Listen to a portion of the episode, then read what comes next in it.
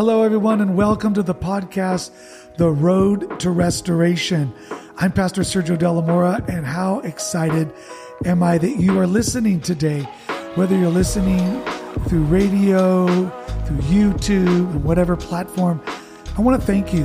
Um, the Road to Restoration is all about stories of people who've been restored. And I'm not sure where you are in your own personal journey, whether you're on the road of restoration, you've gotten off the road, you need to get on the road, or you're weary of being on the road.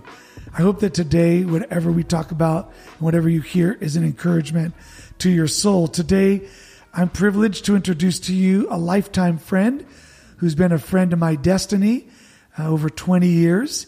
He pastors an amazing church in the state of Washington and Olympia, Washington, Capital Christian Center. I'd like to introduce you today to my friend, Pastor Dave Minton. Pastor Dave, welcome to the podcast. It's good to be here, Sergio. And today, um, Pastor Dave, I want to talk to you from a verse of scripture uh, in Proverbs chapter 14, verse 12.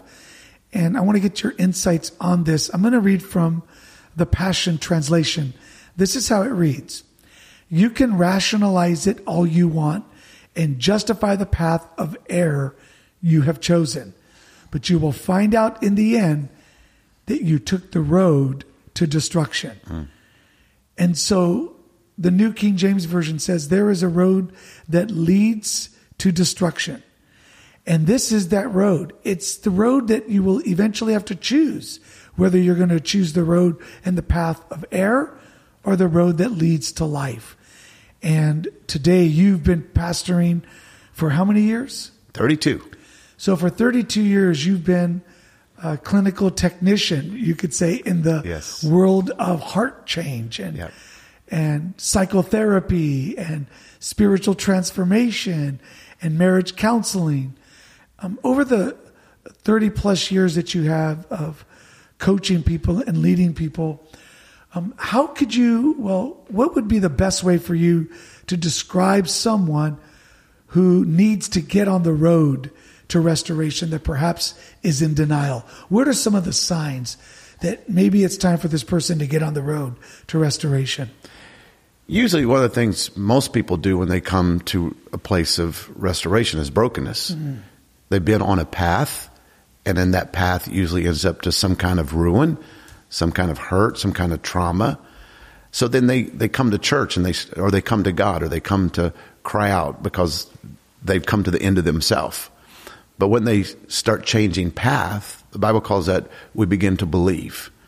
When we begin to believe in God or put faith in God, that word believe, it literally means to start putting us back together. Mm. So piece by piece, God starts putting us back together. I've literally seen it hundreds of times when someone begins to believe in God, surrender to God's leadership, begin to trust Him, I've seen Him put lives back together, restore people. It doesn't, it doesn't always end up the way they want it to or thought it would, but I've seen God put like Humpty Dumpty, broken in so many pieces.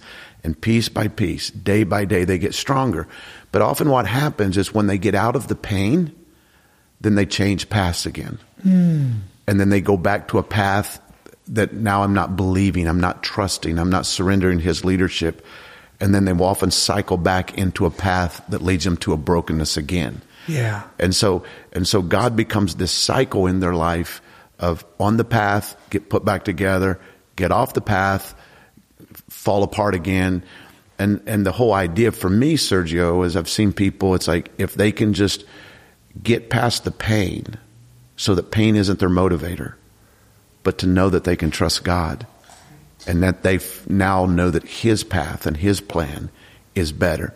Then not only is He restoring them to get out of the pain, He's restoring them to what He called them to.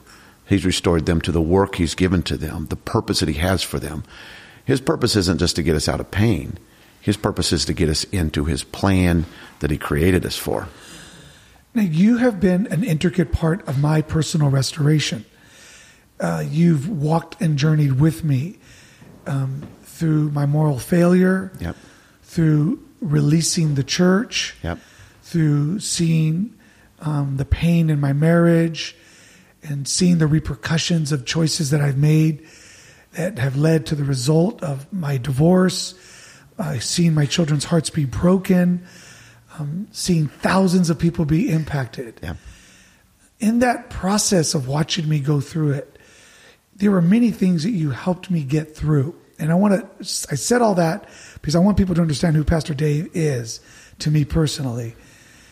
In my process of restoration, which I'm still on, and I think you're always at some point mm-hmm. on the road to restoration, you helped me understand pain. You helped me understand the shock of pain. And I think what what I would want you to speak to is how do you help people when they're in the shock of pain choose God when pleasure seems much easier? For for sure, uh, that's that's the dilemma right there. What am I going to fill the void with? Am I going to numb myself, numb my pain with all kind of behavior that can be numbing behavior, or am I going to embrace what I like to call a God honoring process? To embrace a God honoring process means I've got to I've got to go through the pain to get to the transformation. See, not everything that hurts is meant to harm. If if I go to a doctor and he operates on me, he hurts me, but he's not trying to harm me. So if I'm willing to go through this process of God honoring, and and I, and it's really where faith kicks in. Either I believe there's a creator and he cares about me, or I'm just playing a religious game. If I believe there's a creator and that he cares about me, then I'm going to have to trust him. I'm going to have to trust his ways, not my ways. You mentioned a verse to me, a life verse in Psalms 27. Can you share that with people? Well, for me, Psalms, uh, uh, um, Psalms 27 refers to I would have lost hope unless I had believed that I would see the goodness of the Lord in the land of the living. Okay, can you, that verse changed my life the way you shared it with me. Can you share it with our listening audience? Because there's someone listening right now. The pain is so strong that to go into God's presence seems so difficult and to choose pleasure just seems so easy to live a principle centered life, yep. to, to live a God honoring process. In their mind, they know that's what they need to do, but they're so afraid. Is, is there hope? Could you explain that verse? Well, again, I, I, I think you have to get to your own core beliefs. I think for many people, and maybe our audience would be Christians, at different times in our life, we'll experience crisis of faith. Do I really believe? Can I really trust God? Can I really trust His Word? And those become the points of which path will I now take? Will I take the path that He has for me, which means I now have to trust Him, or will I take that other path? So the idea of looking for the goodness of God, if I, if I just look for it, I'll start finding it. And in my own journey, you know, because um, in my own life, my first wife committed suicide. I'm pastoring a church. We're growing. Uh, just, just incredibly painful time. So I'm wondering, where are you, God? Uh, can I trust you? Are you real? Is everything I'm saying to people is is is is, is, is this really credible? So I'm really having my own crisis of faith uh, because it's like the pain in me.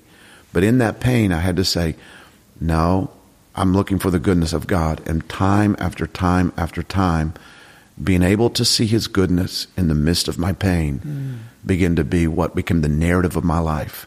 And I came up with this phrase out of that narrative God loves me, God cares about me, and God wants to help me.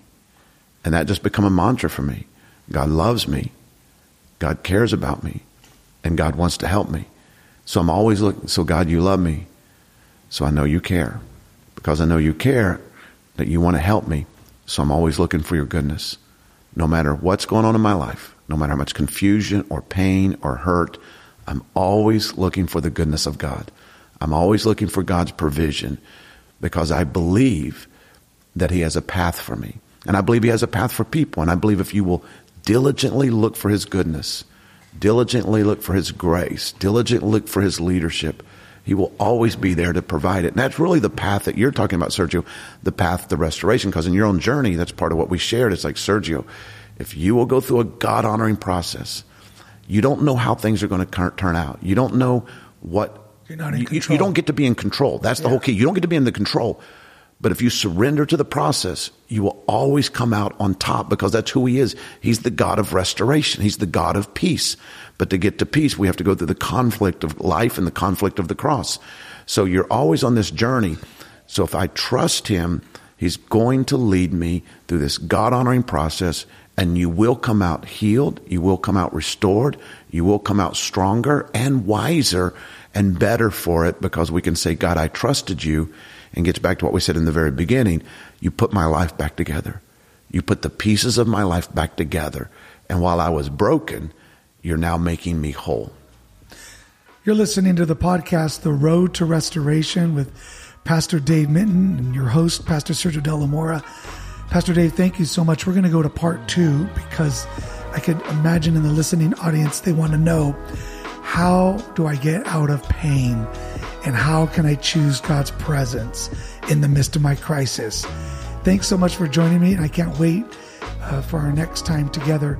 And thanks for listening to The Road to Restoration. God has your restoration on his mind and on his heart. Until next time, God bless you.